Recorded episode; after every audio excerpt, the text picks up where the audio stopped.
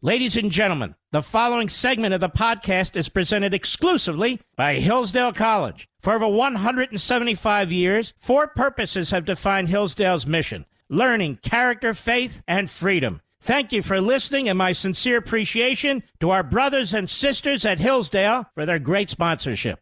He's here. He's here. Now, broadcasting from, the underground command post, deep in the bowels of a hidden bunker, somewhere under the brick and steel of a nondescript building, we've once again made contact with our leader, Mark Levin. All right, this is the Mark Levin Show. 18 Republicans just voted for the Omnipork bill. I'm going to name names for you. I got the list. Good evening and welcome to the Mark Levin Show. It is me, Rich Zeoli from Philadelphia, with you this evening. Great to be with you, my fellow Levinites. 877 381 3811 is our number. Well, it looked for a second. I was just watching Senator Mike Lee on Fox News. It looked for a second like they were possibly now going to restore Title 42 as part of the massive, bloated, pork loaded omnibus bill, but that fell through at the last minute. So Democrats get everything they want here, everything they want. There's no Title 42 going back in to secure the border, to deal with the fact of the matter being that this president of the United States keeps saying that the pandemic's over, but the pandemic's not over. And so when it comes to the border, the pandemic's over. And so we don't have a public health emergency. Therefore, we can't kick out people who are coming to this country illegally. But for the purposes of canceling student loan debt, billions and billions of dollars of student loan debt, oh, pandemic. We got to, the president needs his extraordinary legal powers. And of course, we still have the president using his extra legal powers, extra legal authority, way outside the confines of Congress under the guise of a pandemic emergency. I don't know where this pandemic is. I don't see it. I'm sure you don't see it, even though the media keeps trying to tell us that it's coming back. All the cases in China, now like China's not doing their as draconian lockdowns. The truth is that this administration wants it both ways. In in one room of the courthouse, they're arguing that the pandemic is over and there's no way to run a uh, a border by having a pandemic emergency like Title 42 in place. And then right across the hall, telling the judge, Your Honor, the pandemic, people can't pay their student loans that they haven't paid for three years and have had no interest accrue. But we need to cancel these, Your Honor. The, the, the, the pandemic is just, it's been just so brutal on everybody, but not so brutal that we're going to secure the border.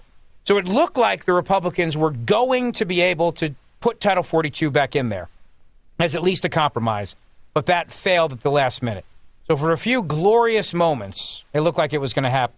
So who are these people? Who are the 18 that just voted to give the Democrats everything they want? Well, I'm going to name names for you because I have the list right here because I saw that the great one himself tweeted the names out the Republican senators who voted for the massive omnibus spending bill. Senators Blunt, Boozman, Capito, Collins, Cornyn, Cotton, Graham, Inhofe, McConnell, Moron, Murkowski, Portman, Romney, Rounds, Shelby, Thune, Wicker, and Young. Not voting Barrasso, Burr, and Cramer. I don't know if you say if it's Moran or moron, but I'm just going to say moron because this senator voting for this is just giving the Democrats everything. And yeah, of course, we've we've talked about this all week, and I know that Mark's fill and hosts have been talking about this, and I've been talking about this on my radio show in Philadelphia. This bill is a disaster. It is loaded with so much. Pork's not even the right word for it because it's Christmas tree ornaments of, of all kinds of shapes and sizes, but it truly expands the power of the surveillance state. It expands the power of the FBI. It expands the power, everything we've been critical of. This bill expands the power of all of it. National Public Radio, NPR gets more money in this. PBS gets more money in this. And the massive FBI complex that is working day and night to surveil American citizens and everything that we've learned with Twitter and all the Twitter files coming out and everything we're watching right now with the unconstitutional criminal referral to the Department of Justice by the House January 6th committee, which is, of course, unconstitutional. Congress does not have the power to make a criminal referral. But everything we've seen the FBI, the media operating as one, one conjoined twin, using each other to advance the cause of the Bidens, to advance the cause of the Bidens and let everybody know that the laptop was Russian disinformation, even though it wasn't. And the whole thing's sleazy. And, you know, if you had said to me a couple years ago that at some point the Federal Bureau of Investigation would be so involved in politics in this country, I think, like a lot of people, I would have said, well, I'm not surprised. We've given them so much power under the guise of keeping us safe. And by the way, that's what the FBI said in their, their pathetic response to all this. They said, How dare you? How dare you besmirch the hardworking men and women of the FBI? They're just trying to keep you safe. They didn't deny anything that's been outed in the Twitter files, nothing. They have not denied the fact that, yes, they were the ones who branded the Hunter Biden laptop as Russian disinformation. They did. I mean, it's one of the greatest marketing campaigns I've ever seen in my life. You think about great marketing campaigns for jeans or cigarettes back in the day or alcohol today during every football game or every Christmas commercial, all the sweet, sugary beverages that they're always hawking this time of year. Those are some good marketing campaigns. But for the Federal Bureau of Investigation to go all in on this laptop as Russian disinformation and to get the media and social media to do their bidding with this and to set the stage for it set the table for it, and then have them completely go, yeah, no, this is exactly what you warned us about. Oh, right, yeah, no, this is the Russian disinformation you've been telling us about. And throughout the entire month of October, up until from when the New York Post story came out, and all the way up until it was banned, and NPR dismissed it as, you know, we're, this is not even worthy of our readers. This is not even worthy of our of our listeners. This is just something we're not even going to cover because it's just not worthy of you. So they just they dismissed it too. They they they actually did not do any journalism, National Public Radio, which of course doesn't surprise me. I mean, they they don't do journalism, but they didn't do any journalism whatsoever. Instead, what they did was they turned around and they confirmed that the laptop was Russian disinformation by coming out and explaining why they're not talking about it. So by coming out and saying that they're not going to talk about it because it's a waste of your time, they confirmed that it was Russian disinformation, even though of course it wasn't. but they did that because they wanted everybody to know that they're lazy and they're not going to actually do any journalism, but they don't have to. They get paid by the government to do the government's bidding, and the government wanted everybody to know that the Hunter Biden laptop was Russian disinformation. So NPR was more than happy to let you know it was Russian dis- disinformation by just telling you, hey, listen, this is not something we would cover. Please, we're too prestigious here at NPR. Come on. And so the FBI turns around and goes, How dare you? How dare you besmirch all these people? The FBI's response to the entire thing is probably the most pathetic part of this whole story. But I'll, but I'll get there as well, and we'll get into all of that with you. But let me come back to what just happened a few minutes ago before I got on the air. The Senate passed the 1.7 trillion dollar omnibus spending bill without without Title 42 protections. 68 to 29 to pass the $1.7 trillion omnibus spending bill after working through a disagreement on immigration policy that had stalled the measure's passage. Oh, Mitch McConnell's so pathetic, he couldn't even get this across the finish line. You know that he came out the other day and he said, This bill meets all of our priorities and this prioritizes everything and all of our priorities. And, and he also said the number one priority of Republicans is ensuring that Ukraine has everything it needs to defeat Russia. So $45 billion in aid for Ukraine is also in this bill. $858 billion in military spending, 772.5 billion in non-defense discretionary spending that will keep the government funded until the end of September 2023, which is really the part that burns me the most because the Republicans are about to take power in January. we're a couple weeks away from the cavalry coming in, and instead of waiting and just waiting for the cavalry to get there, oh, no, no, no. Oh, you meanie pants, you can't shut down the government before Christmas. What's wrong with you people? We got a big storm coming. We got a bombogenesis coming or a cyclone, bomb cyclone, whatever. We, we can't shut down the government. What are you, crazy? And so Republicans do what they always do they capitulate, they cower, they get afraid of what people might think. And so even though the cavalry is coming, literally coming over the hill in just a few weeks, I don't know if you can say cavalry anymore. I don't know if that would be on the Stanford list of harmful words in this day and age. But the cavalry is coming, and the Republicans could have said, we're going to wait. We're going to wait until we're back in charge, and then we'll submit an omnibus bill. We'll, we'll do it when we have the speakership. We'll do it when we have the committees. And and if you want to pass a short term measure, maybe for a couple weeks, maybe. But we're not we're not going to play this little reindeer game of yours. We're not we're not going to do this. But doesn't it make you think that the Republicans are more afraid of having the power and what that means if conservatives are in charge of the House? That's what it tells me. Because why not? Why would they just not turn around and say, hey, we're going to wait? But I, I, think deep down inside, for a lot of them, the prospect of the Republicans actually taking control of the House of Representatives and possibly some conservatives possibly pushing back on the kind of spending that we're watching and seeing in this bill probably scares them more than anything. Way more than a government shutdown. I mean, they, they, they'll say that the government shutdown is the reason. Chuck Schumer came out and said this bill is so important to get done because it will be good for families, for veterans, our national security, even for the health of our democratic institutions. Oh, yeah, there's a whole lot of money in that, too. Our democracy, to protect our democracy from all the threats. And yeah, it also includes a reform to the Electoral Count Act. And so many of these things should be voted on independently, of course, but this is the game. The game is hey, whenever there's something unpopular, we're just going to tack it on, just add it to the, to the Christmas tree list. Add it to the list. Hang it, hang it like an ornament. This way, down the road, when somebody attacks me for my vote, I can just say, oh, please, it was just in the omnibus bill. I didn't read it. It was 4,200 pages. I couldn't read the thing, so I had no idea what was on page 4,002 on item number 16. So don't blame me for this. But if they had to take a vote on it by actually putting some of this controversial stuff and then calling the clerk of the roll to read it, that the stuff would die. I mean, some of the stuff that's in here would never, ever, ever pass. And it's so ridiculous that we'd be mocking it if it was just voted on on its own. The Michelle Obama hiking trail, the fact that we're getting uh, a new fire alarm system for the Metropolitan Opera. You know, listen, I- I'm sure that you probably like opera like the next person, but the people that go to the opera can probably afford to do charity fundraisers to raise whatever they need for smoke equipment for the opera house. And typically, of course, there's always going to be exceptions, but for the most part, the people going to the Metropolitan Opera are probably rich white liberals in New York City. Let, us be honest.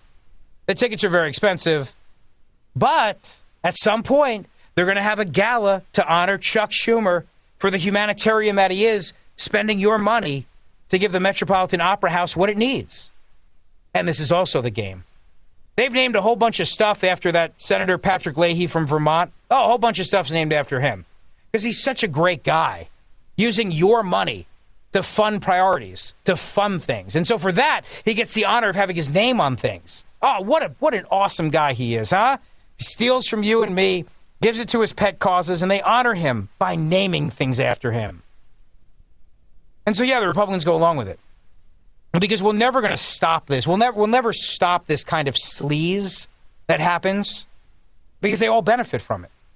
And as long as the votes are there, then some of the Republicans will grandstand and say that they don't want this to go through and blah blah blah. But the truth is that the only guy who really could have stopped this was McConnell. McConnell could have said no. We're not doing this. And I don't know how anybody can justify at this point in time Mitch McConnell staying as the leader of the Republicans in the Senate. I don't know. I don't know how you can justify that. He was the one guy who could have said, "We're not doing this. We're not agreeing to this. We're going to wait. Republicans are about to take the House. We're going to wait. And we're not going to do any more of these gigantic, massive omnibus spending bills. We're not doing this anymore. From now on, we're going to we're going to appropriate funds the way they're supposed to be appropriated. We're going to have bills originate in the House. We're going to we're going to actually identify those priorities, and we're not going to cram it into 4,500 pages eh, and give everybody five hours to read the damn thing. Five hours or whatever it was, a night. Oh, 12 hours. Oh, 12 hours to read 4,200 pages.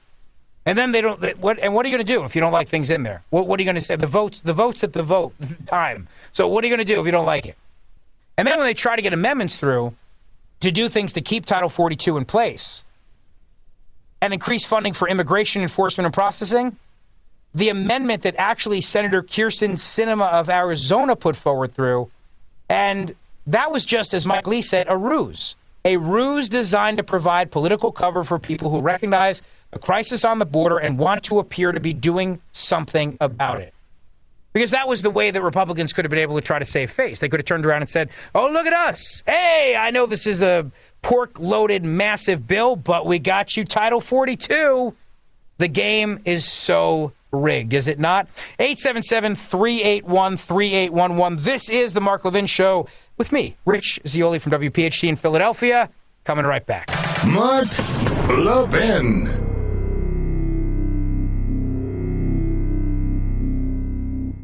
Folks, our friends at Hillsdale College wish you and yours a happy and blessed Christmas and a healthy and prosperous new year. Since Hillsdale's founding in 1844, it's taught its students by precept and example the teachings and practices of the Christian faith. The college continues the mission in its classrooms and nationwide through its educational outreach efforts. So this Christmas season, my friends at Hillsdale want to thank you, dear listener, for your kindness toward the college. They prepared a special video featuring their sacred music choir singing O Little Town of Bethlehem in their beautiful Christ Chapel at the heart of the campus. When you visit hillsdale.edu slash Christmas, that's hillsdale.edu slash Christmas, you can see and hear the choir and view many other free resources to help you celebrate the season. I promise it'll be uplifting and inspiring for you and your family. That's hillsdale.edu slash Christmas.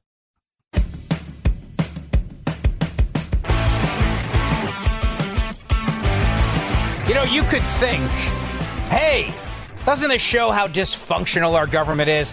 But you'd be wrong. Actually, this shows you it's working exactly the way they intended it to work. This is all by design, you realize. I mean, they're not pretending for a minute that any of this is accidental. They wait till the end of the year. They do this all the time. They wait till the end of the Congress, the end of the year, and then they whine. They give you all the fear mongering about what's going to happen, and they cram all this stuff together, and they hide it in, in just pages after pages. And then they vote, and then they all go home. And then this is what happens, and they always use the military as the excuse. They always do, every time. And if you if you vote against this, you don't like the military. You don't support our military. What do you want? What do you want America to be attacked? Huh? You want us to lose? What what's wrong with you? We are a terrible patriot. That's the game. The other scam that they play here.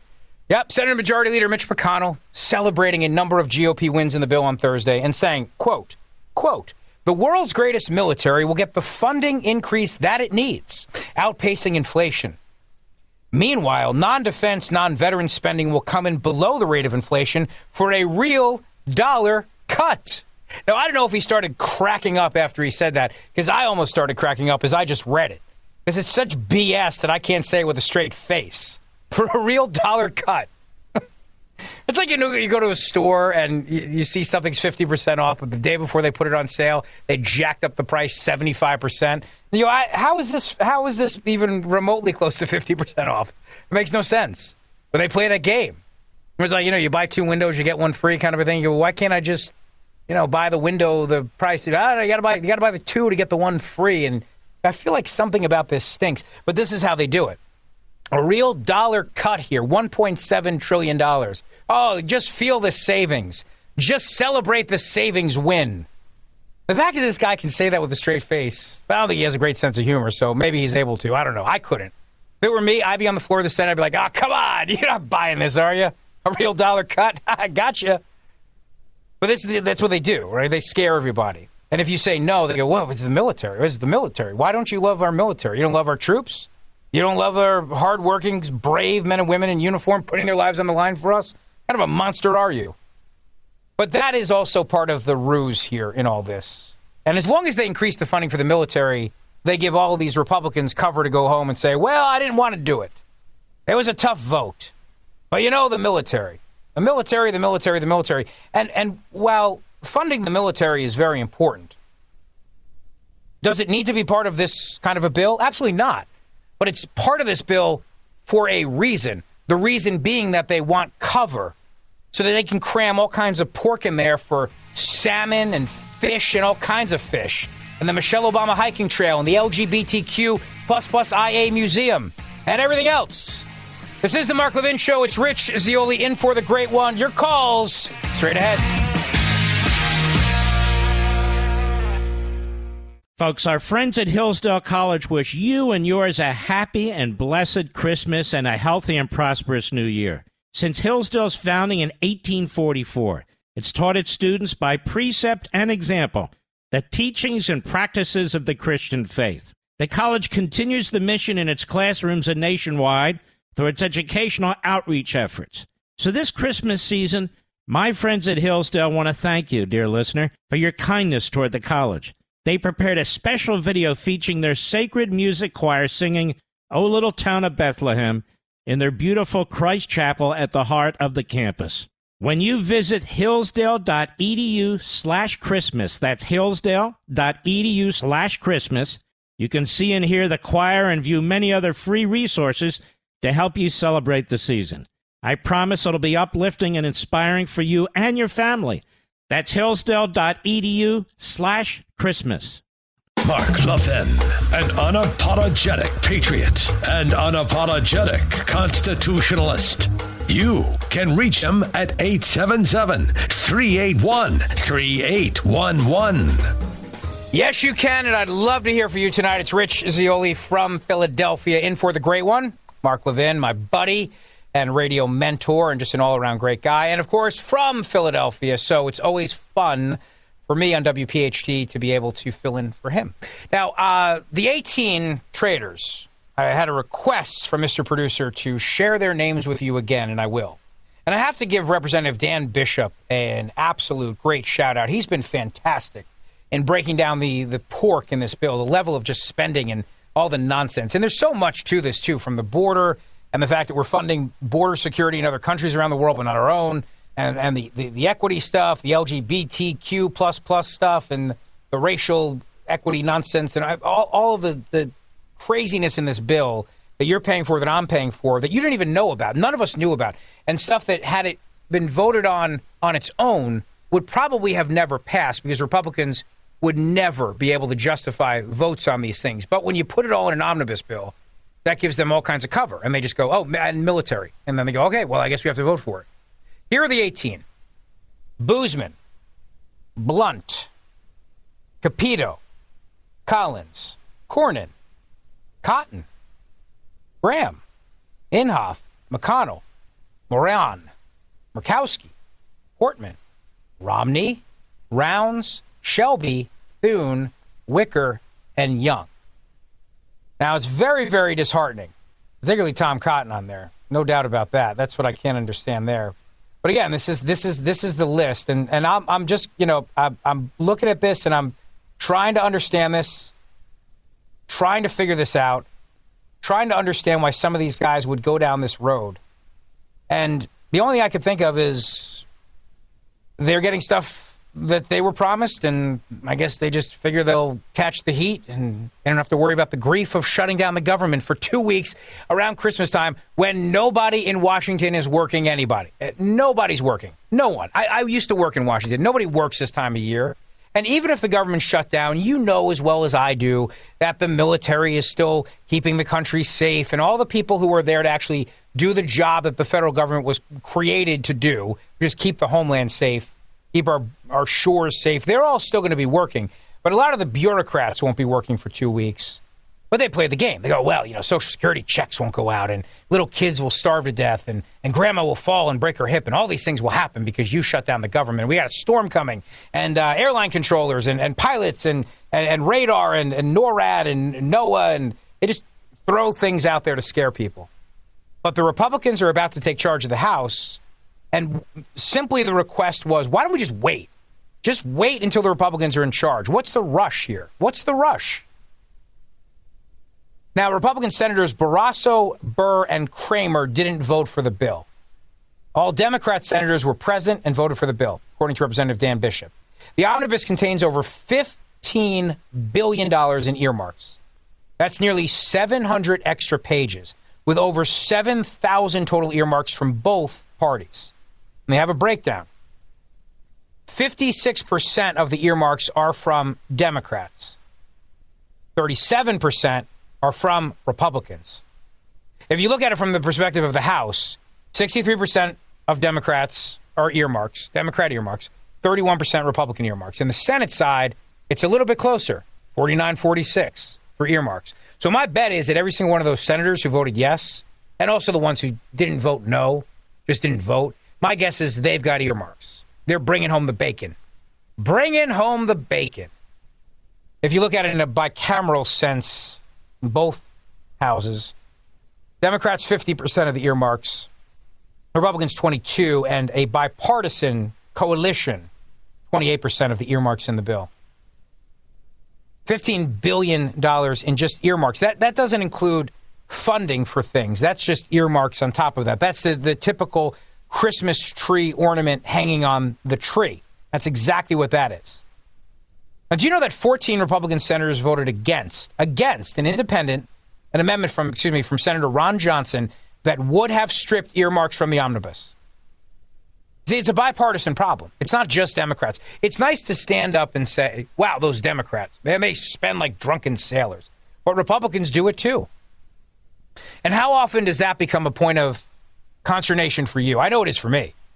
And I hear about it all the time from people. You know, you, you vote for these people and they get in there and they act exactly like Democrats. And they always justify it. They have all their reasons. And I'm sure Lindsey Graham's going to go out there and justify it by saying the military and they need us and blah, blah, blah. And, and you know as well as I do that each and every one of these guys are cowards. They're afraid to go against Mitch McConnell. They're afraid to go against leadership. They get bullied into going along with it.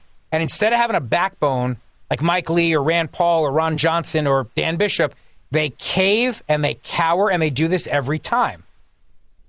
14 Republican senators voted against an amendment from Senator Johnson that would have stripped earmarks from the omnibus bill. The spending addiction is a bipartisan problem. It really is. It truly, truly is. And as you look at all this, you've got, they added this too $1.3 million for a recommendation for alcohol in the 2025 dietary guidelines.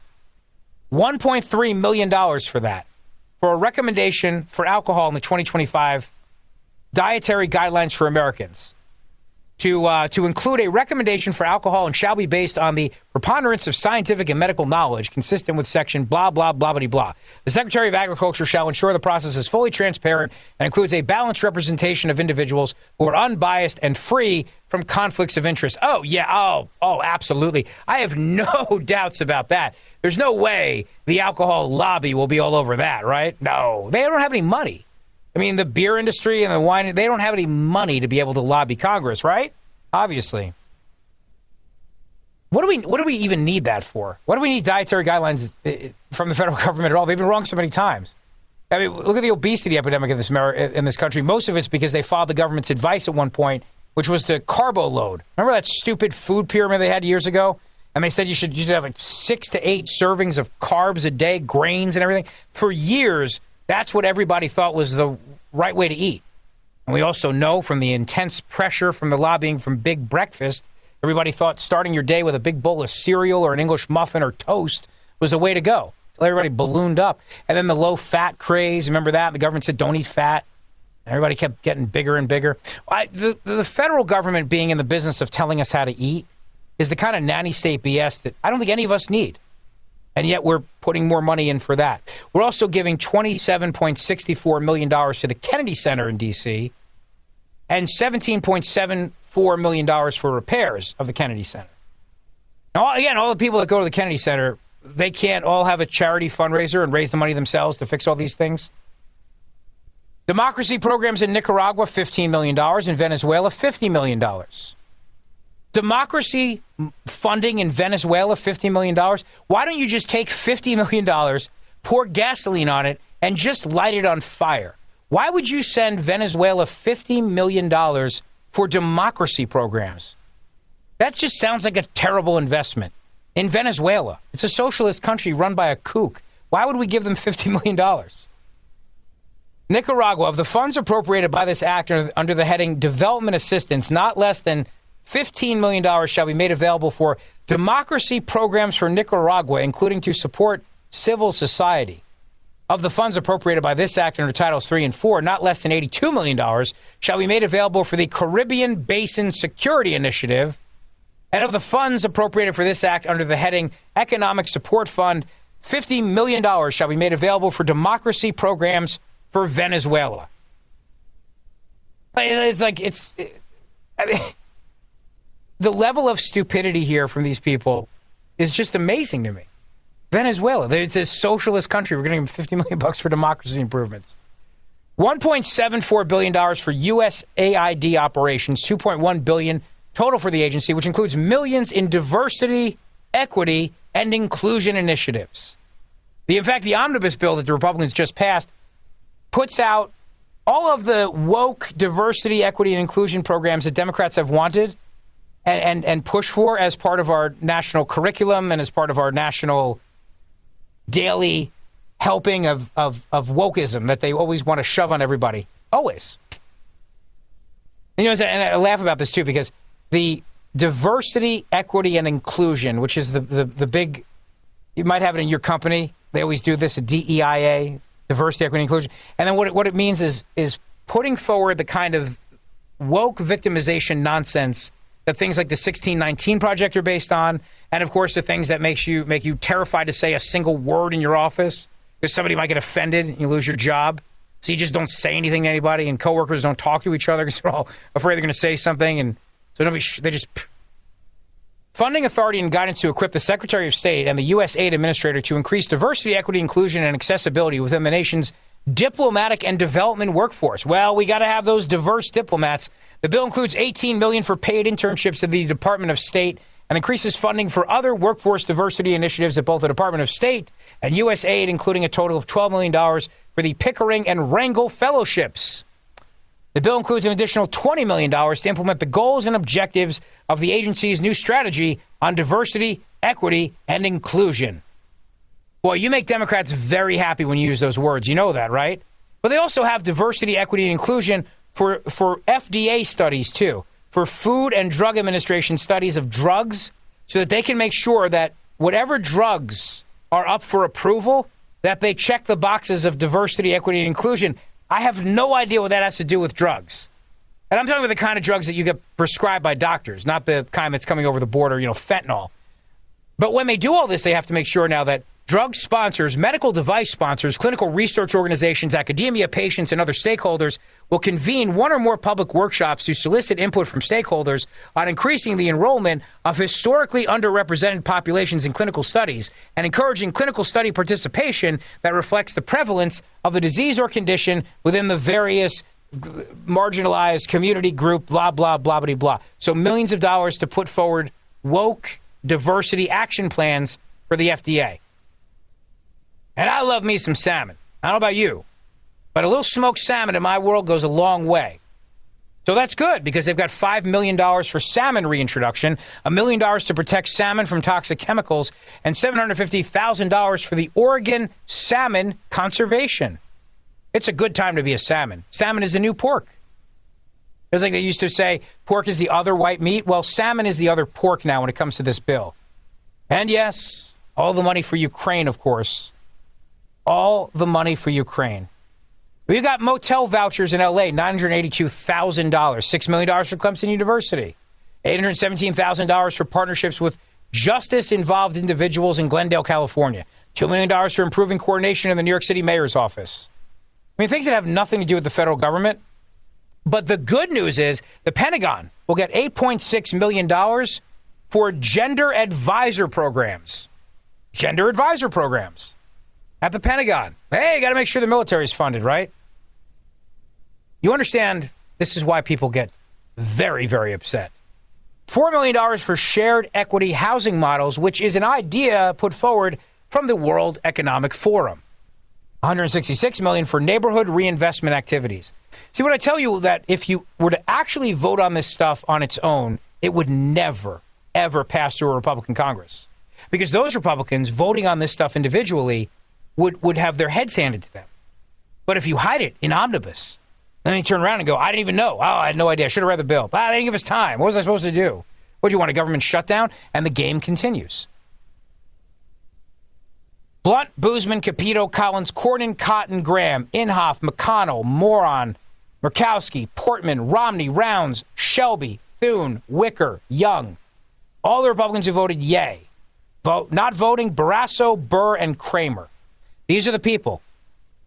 Boy, Tom Cotton really disappoints me. That one hurts. Lindsey Graham, I'm not surprised by. McConnell, obviously, he was the one that spearheaded this. I'm not surprised uh, by Cornyn. I'm not surprised by Murkowski. Romney, please. Portman, he's out the door. What does he care, right? I'm not surprised by a lot of these names on the list, but I but Tom Cotton hurts. Not going to lie. Susan Collins, no surprise there. Shelley Moore Capito, no surprise there. These are all a bunch of phonies. Tom Cotton. What are you thinking? I don't know if he's put out a statement yet. I'll be very curious to read that and see what he's saying. I really will. I'll be very curious to see what he's saying. This way I can try to understand the justification for this. And they always do. They always justify it. You know what Lindsey's going to say. Lindsey's going to say it's the military. Of course.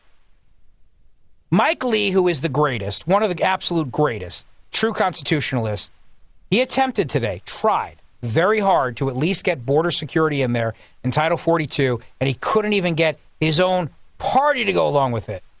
And Senator Rand Paul said, We, the people, demand accountability for the damage the big government spenders are doing to our families and to our nation's economic well being. It's time we take our nation's fiscal health seriously and stop this terrible, awful, no good way to run government. 877 381 3811. Your reaction to this. It's Rich Zeoli in for the great one, Mark Levin, coming right back.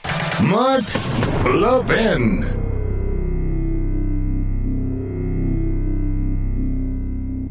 Folks, our friends at Hillsdale College wish you and yours a happy and blessed Christmas and a healthy and prosperous new year. Since Hillsdale's founding in 1844, it's taught its students by precept and example the teachings and practices of the Christian faith. The college continues the mission in its classrooms and nationwide through its educational outreach efforts. So this Christmas season, my friends at Hillsdale want to thank you, dear listener, for your kindness toward the college. They prepared a special video featuring their sacred music choir singing O Little Town of Bethlehem in their beautiful Christ Chapel at the heart of the campus. When you visit hillsdale.edu slash Christmas, that's hillsdale.edu slash Christmas, you can see and hear the choir and view many other free resources to help you celebrate the season. I promise it'll be uplifting and inspiring for you and your family. That's hillsdale.edu slash Christmas.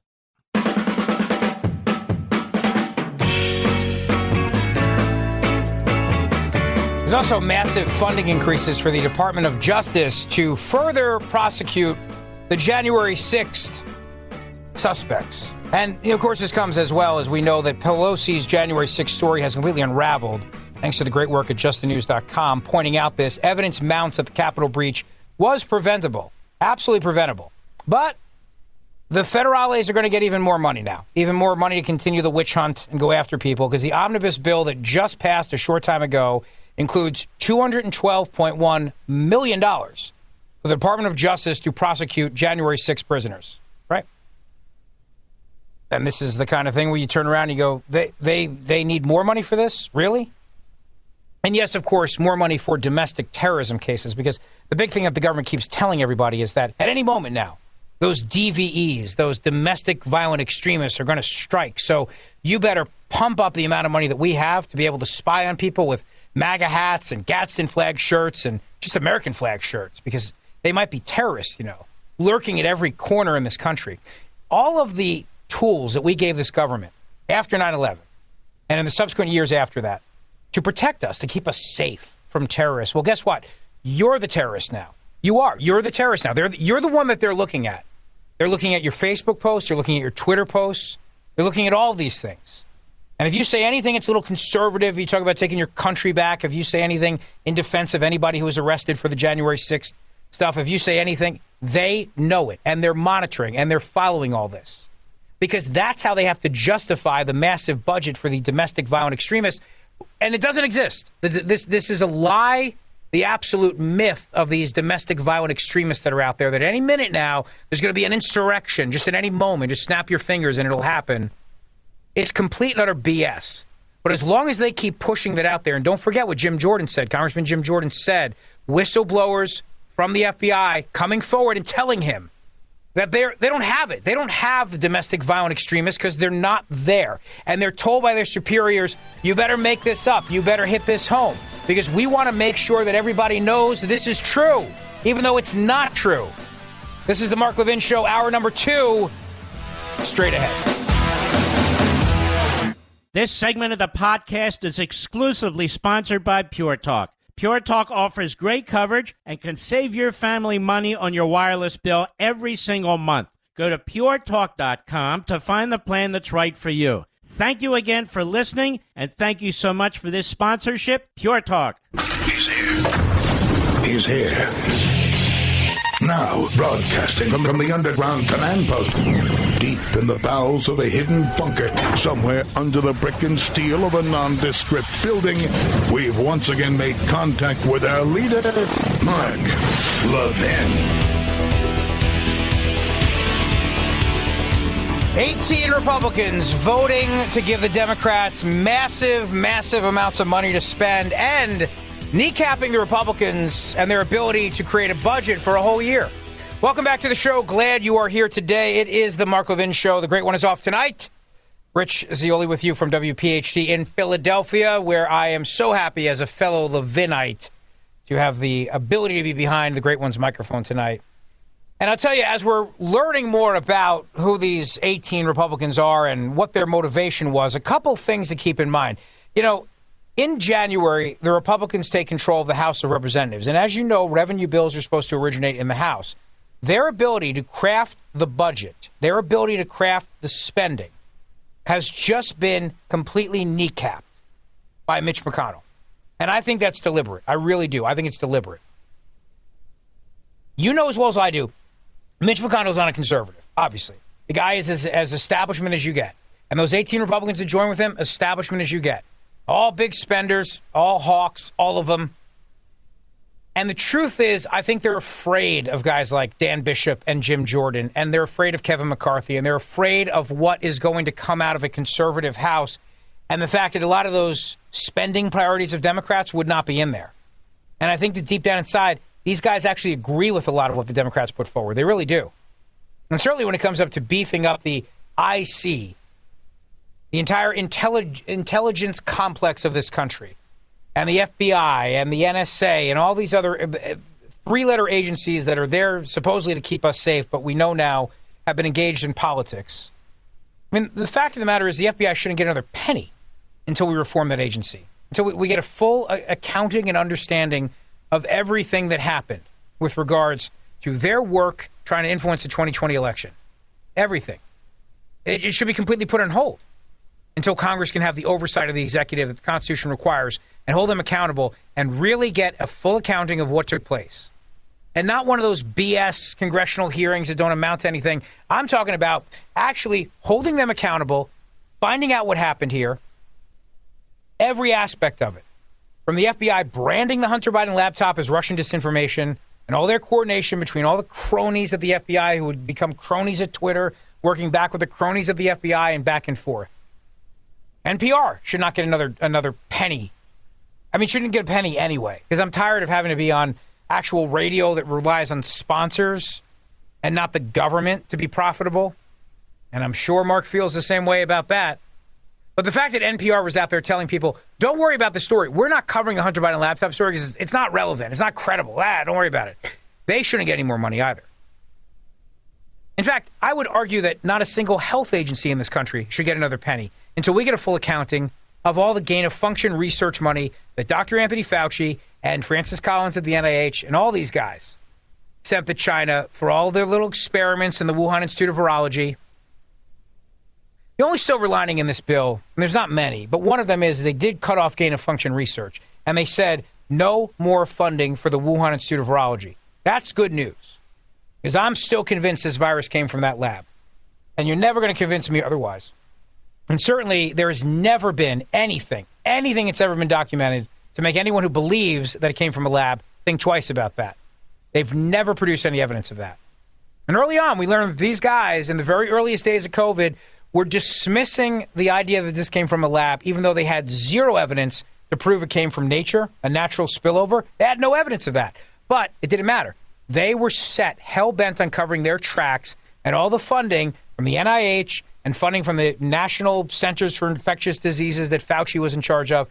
And I went right to EcoHealth Alliance and right to Wuhan and right to that lab and right to all the little tinkering they did with this gain of function nonsense and playing little games with bat coronaviruses and injecting them into mice and making them very, very sick. Why the world is still dealing with this right now. And I saw Dr. Marty Makary, for example, on Twitter a short time ago. He posted, he was talking about how he talked to a doctor in China, and they're experiencing massive surges in China right now. And his concern is a new variant that could emerge because of the, the close density of that population. We're always going to be dealing with COVID in one way or another. And that's because this is a bioweapon. No doubt in my mind about that. And you know, Tom Cotton early on in January of 2020 was out there saying this was a bioweapon from China.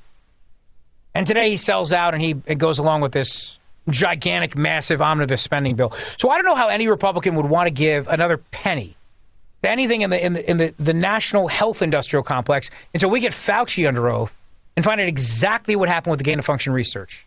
All of them. Today, Florida, the Florida Supreme Court granted Governor Ron DeSantis his request to be able to do an investigation into any deaths or side effects related to the COVID vaccines. Big Pharma is not happy today. They are not happy. But I'm really glad the Supreme Court did this because the other thing that's very obvious to me is that the FDA, the CDC in this country, are completely morally bankrupt. They always have been. I mean, let's let's face it. They're, they're not regulatory agencies. Regulatory agencies are supposed to regulate their industries. That's their job. That's the name. What regulatory means, the actual definition of that. But these agencies don't do that. What these agencies do is employ a bunch of bureaucrats, and these bureaucrats want to go get big jobs and make a lot of money. So they give big pharma whatever they want, hoping that one day they can make the switch get their golden parachute and go work for one of them and make a whole lot more money than being a bureaucrat. And the federal Leviathan continues this way. And when you think about the FBI and the CIA and the NSA and the Department of Defense and all these other three letter agencies that were all involved in one way or another in either 2016 and Russia collusion and all that nonsense, in 2020 and the Hunter Biden laptop and all that, when you think about that, and you think about how our intelligence community has become self aware, they really have, like, like a robot, like artificial intelligence. They ever hear, like, you think about AI and they always warn you, they say, well, this artificial intelligence could become self aware one day. And that's the scene in the movie when the robots just start killing everybody and start turning on the people that invented them because they became self aware, like self actualized, like Skynet and Terminator. Well, the intelligence community in this country has absolutely become self aware, and it realizes now it doesn't have to worry. The, the bureaucrats within will protect each other, and now they can effectuate politics. Now they can get involved politically. They did it in 2016, Russia collusion, Peter Strzok and Lisa Page and all those people spying on American citizens.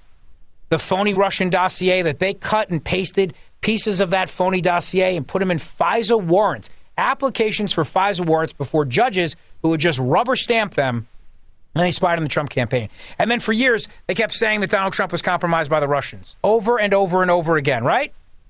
Because they wanted to cripple his presidency. And since nothing ever happened to these people, nothing, they got emboldened. They said, let's do it again. So they still wanted to stop Trump. Joe Biden, swamp creature as you get. Guy was a senator for 75 years. So they figured, all right, well, we'd rather have him. He'll give us what we want money for wars and everything else that Trump was not doing. So they said we're not going to get caught. We don't have to worry. It's not like we're in trouble. We can do anything we want. We're the intelligence community. If anybody says anything, we'll just tell them, what do you, you don't love the brave men and women who work here and are trying to keep this country safe? You besmirch them? Remember all those lectures? They'd come out and they'd say that. How dare you say these things about the hardworking men and women of the FBI? And, and every now and then you'd have these Republicans do this little game where they say, well, I don't mean the uh, every agent, of course. And blah, well, no kidding. We, we know you don't mean that.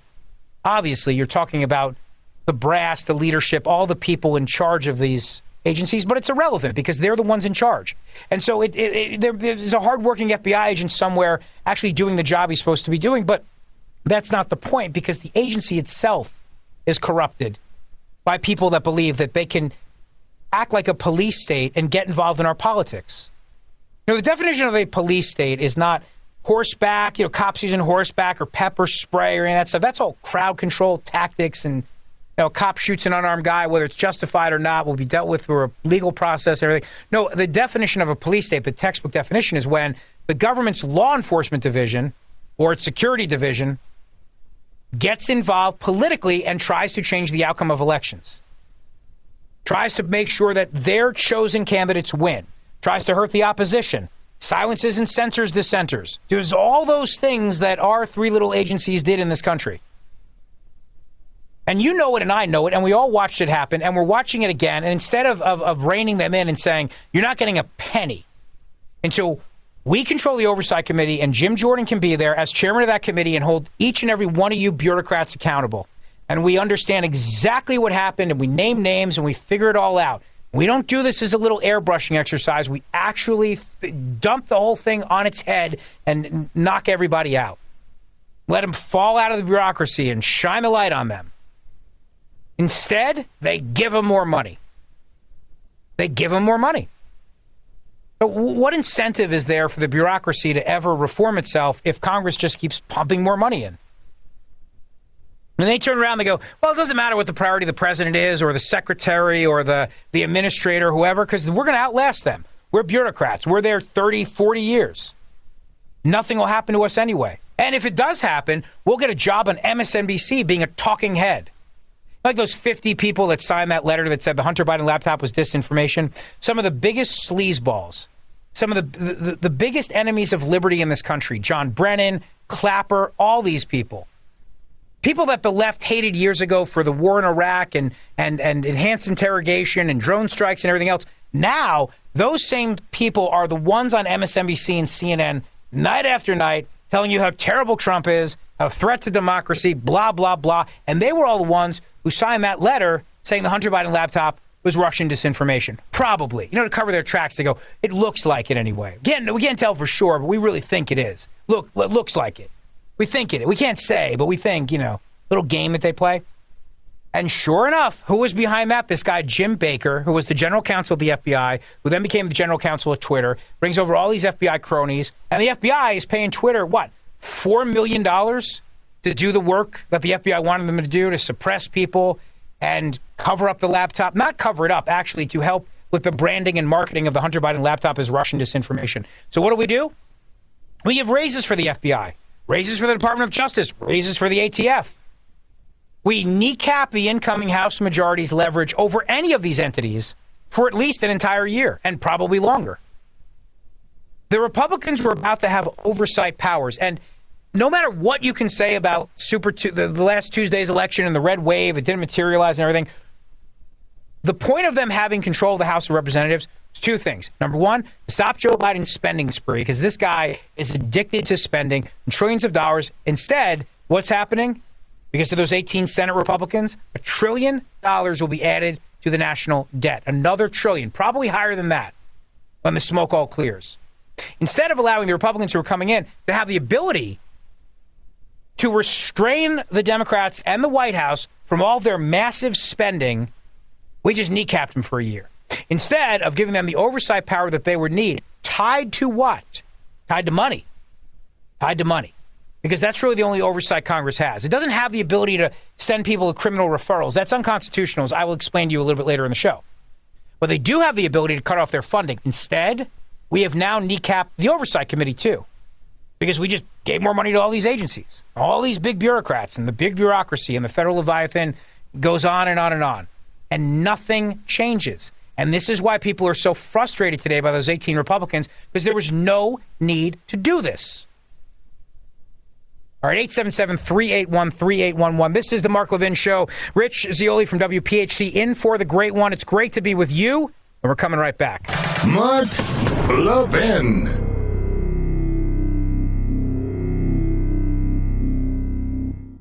Tired of overpaying woke wireless companies? How about this? Get talk, text, and blazing fast data just 30 bucks a month. Yes, on the same network, the same towers with the same coverage as the other guys, but for half the price. Merry Christmas, Happy Hanukkah, Hallelujah. Friends, this is great news. You can start saving today without having to sacrifice on coverage. How do I know? I'm a customer. Plus, listen to all the other benefits you get. A U.S. based customer service team to make your switch even easier. You're supporting a veteran owned business. And here's the best part when you go to puretalk.com and enter promo code Levin Podcast, You'll save an additional 50% off your first month. That's right. Go to puretalk.com, enter promo code LEVIN, L E V I N, podcast, and you can be switched over in as little as 10 minutes. Switch to a company that shares your values. Go to puretalk.com, enter promo code LEVIN, podcast to save 50% off your first month. Pure Talk is simply smarter wireless.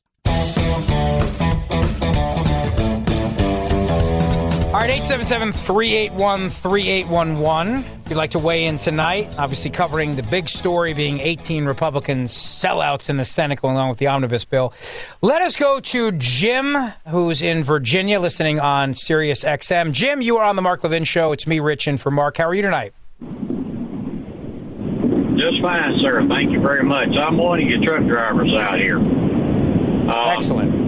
You've said a lot. You've said a lot of what I want to say, the exception of one thing concerning uh, the leader of the Republican wing of the Democrat Party, Mitch McConnell. Now, one reason he would want to give more money to the FBI is one simple thing: it defeated Trump in 2020. Trump's running again, so naturally he's going to give more money to him to do do more things, if not worse, to make sure he does not win in 24. He would much rather deal with Biden than he ever would Trump. Pretty much a overly simplified thing with him on that. And Well, yeah, I think. Yeah, go ahead. Sorry. See, if he says if he says he voted for this spending bill on account of the military in Ukraine, I want to ask him one thing. He did. Why would he do that and not take the woke crap out of the bill so that soldiers and Marines can be soldiers and Marines? Because he took that completely away, and then gonna sit back and holler and scream because they're not making their quotas on getting more soldiers into place. Because who's to want to join the Marines with, the, what they come out with today concerning gender? And yes, ma'am, no, ma'am, and yes, sir, Right. no, sir. Yeah, I can't say sir or ma'am anymore. I saw that story in the New York Post today. I was going to get to that, but yeah, you're exactly right. U.S. Marines may ban recruits from respectfully addressing senior members as sir or ma'am to avoid misgendering and offending them. Amazing stuff. Uh, thanks for the call, my friend, and drive safe, okay? I appreciate it very much, Jim. Thank you, and, and Merry Christmas to you, and you, you make excellent points here on the Mark Levin Show. Uh, David is uh, calling from Kansas. Hey, uh, David, how are you? Hey, I'm well. Thank you so much for taking my call, Rich. Uh, it's a real pleasure talking to you. I've listened to Mark for a long time, and I've had the great opportunity to talk to him on his show before. Uh, but I want to address uh, Senator Jerry Moran, who is uh, one of my senators here in Kansas. This is not the Jerry Moran that I grew up knowing as a Kansas uh, senator. Um, you know, in, in the in the in the state legislature and then as a U.S. representative, Jerry was always very fiscally conservative. Um, he was very pro ag, very pro Kansas. When he ran for election to the Senate after. Um, after um, Bob Dole retired, uh, he went up against uh, uh, uh, Todd Tiahrt, and Todd was very. Hey, listen, buddy, I gotta, I gotta run. I'm up on a hard break, but I, I agree with you. He's uh, very disappointing. They're all very disappointing, and there's a lot of people tonight who are feeling your anguish. Certainly, no question about it. Uh, we're going to get more into this too. Th- This this woke nonsense with the U.S. military. We'll talk about that. It's the Mark Levin Show, and we are coming right back. Tired of overpaying woke wireless companies? How about this? Get talk, text, and blazing fast data just 30 bucks a month. Yes, on the same network, the same towers with the same coverage as the other guys, but for half the price. Merry Christmas, Happy Hanukkah, Hallelujah. Friends, this is great news. You can start saving today without having to sacrifice on coverage. How do I know? I'm a customer. Plus, listen to all the other benefits you get. A US based customer service team to make your switch even easier. You're supporting a veteran owned business. And here's the best part when you go to puretalk.com and enter promo code Levin Podcast, You'll save an additional 50% off your first month. That's right. Go to puretalk.com, enter promo code Levin, L E V I N, podcast, and you can be switched over in as little as 10 minutes. Switch to a company that shares your values. Go to puretalk.com, enter promo code Levin, podcast to save 50% off your first month. Pure Talk is simply smarter wireless. This is Liberty's 911 hotline. The Mark Levin Show. Call him now at 877 381 3811. Yes, indeed. 877 381 3811. The number here, the great one is off tonight. Uh, Rich Zeoli from WPHT in Philadelphia with you and would love to hear from you, of course. Now, there's a lot to get to, including, yes, the story that I was just alluding to from our caller, the truck driver. Marines have been told to stop using sir and ma'am to avoid misgendering superiors. According to the story from the New York Post, the U.S. Marines may ban recruits from respectively addressing senior members because they might, you know, misgender them or offend them.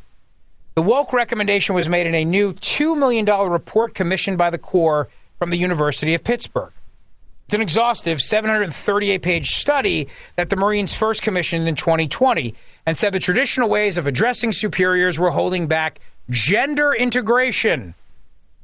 Employing gender neutral identifiers eliminates the possibility of misgendering drill instructors, which can unintentionally offend or cause discord.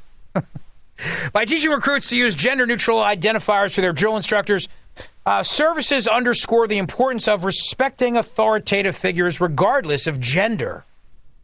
The two year study by the University of Pittsburgh's Warrior Human Performance Research Center also said that the Army, Navy, and Coast Guard effectively de emphasize gender in an integrated environment. Instead of saying ma'am or sir, recruits in these services refer to their drill instructors using their ranks or roles followed by their last names.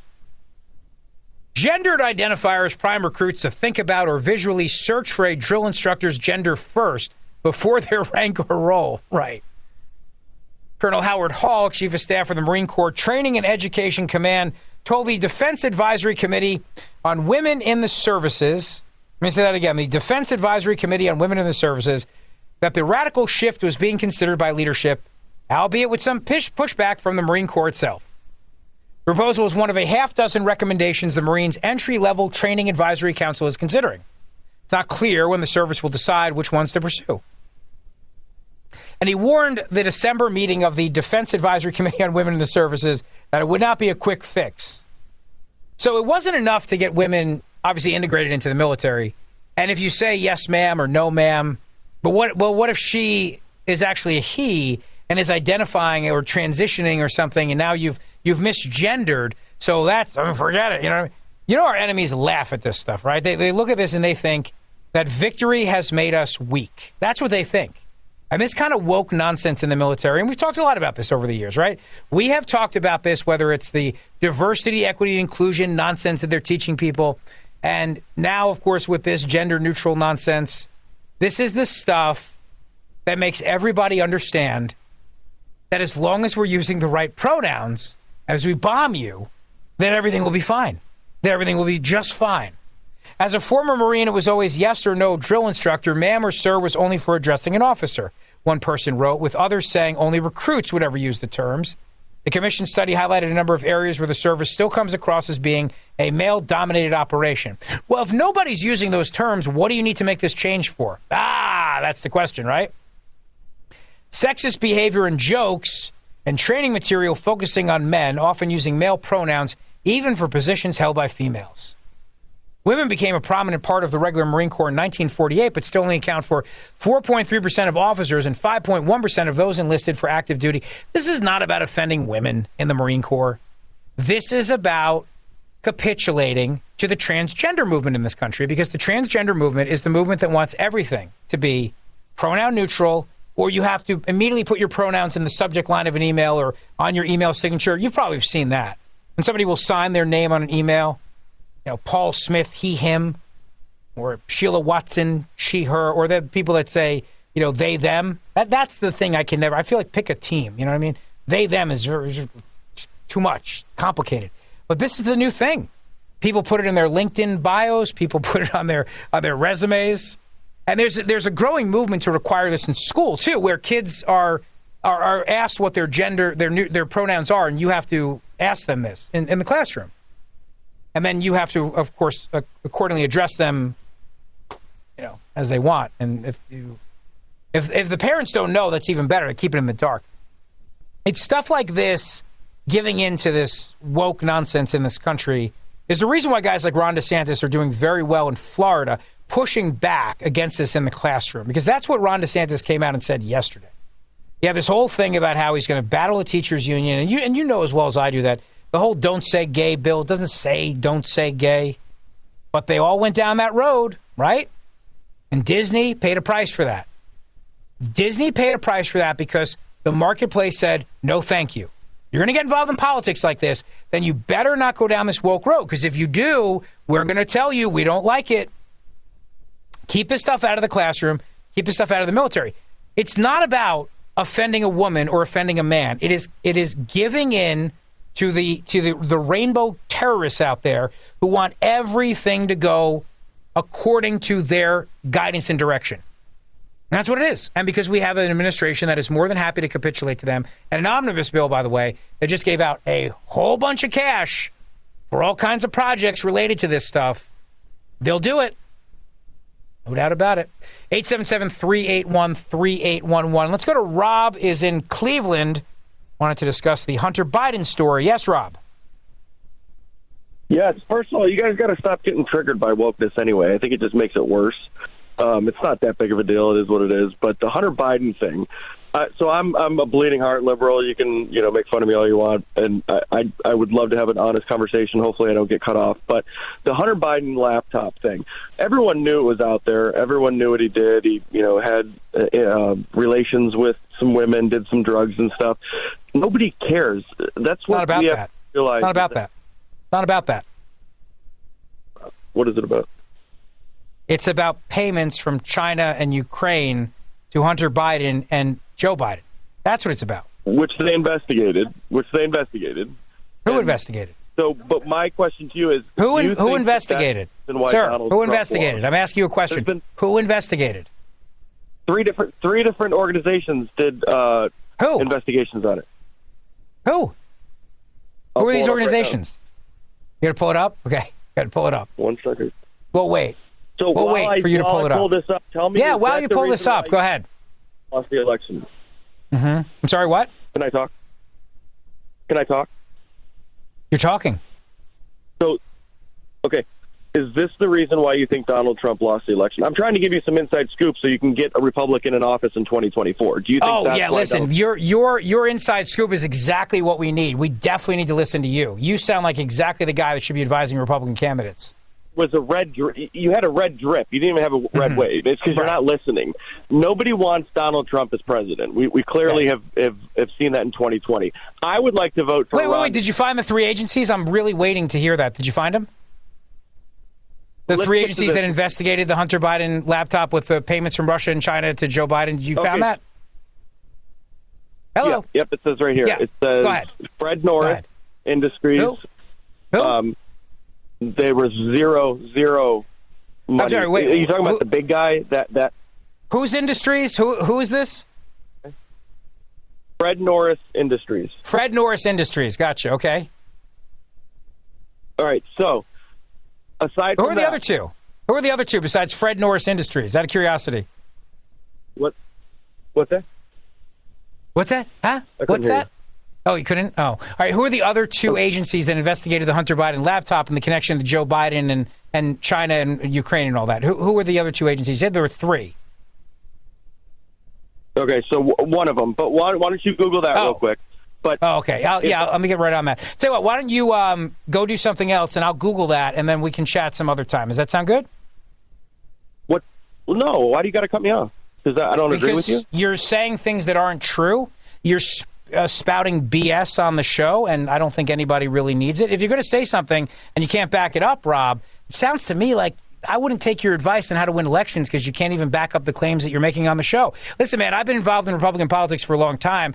I wouldn't take advice from somebody who just comes on and just shoots from the hip and can't back up what he's saying, like you're doing. I just gave you information. Google it all you want. Okay, I'll Google it. Fred Norris Industries. Got it. Thank you, Rob. Have a wonderful Christmas. Merry Christmas, Rob, to you and your family. Sure, that triggered you right there. Uh, 855 839 1210. I just, listen, I mean, I gave the guy a chance. He, he said it was investigated, and Fred Norris Industries, I, I gave him a chance. I did give him a chance. You have to give me credit for that. Mr. Producer, I gave him a chance. I did. I did. Thank you. It was very investigated, and he Googled it, and he uh, he Googled it again, and so you know it was very very nice. Uh, let's see here. Richard is in North Carolina on the marine stuff. Hello, Richard. You're on the Mark Levin show. Yeah, Rich. This is uh, Richard. Uh, I'm a Marine from the 60s. Uh, this, uh, yes, ma'am, yes, sir.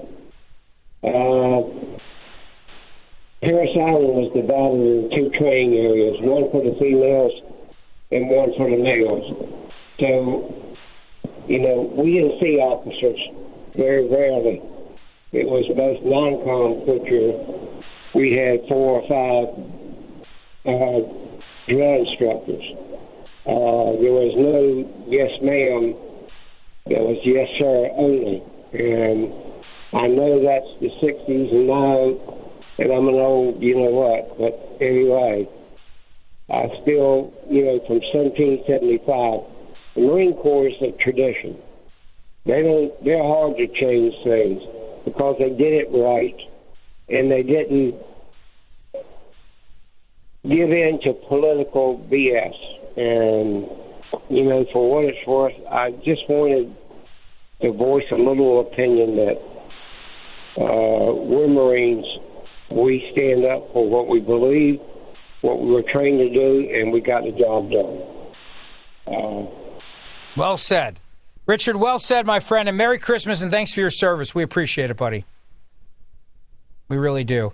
Uh, 877-381-3811 here on the Mark Levin Show. Uh, Dean is in Ohio. Dean, how are you?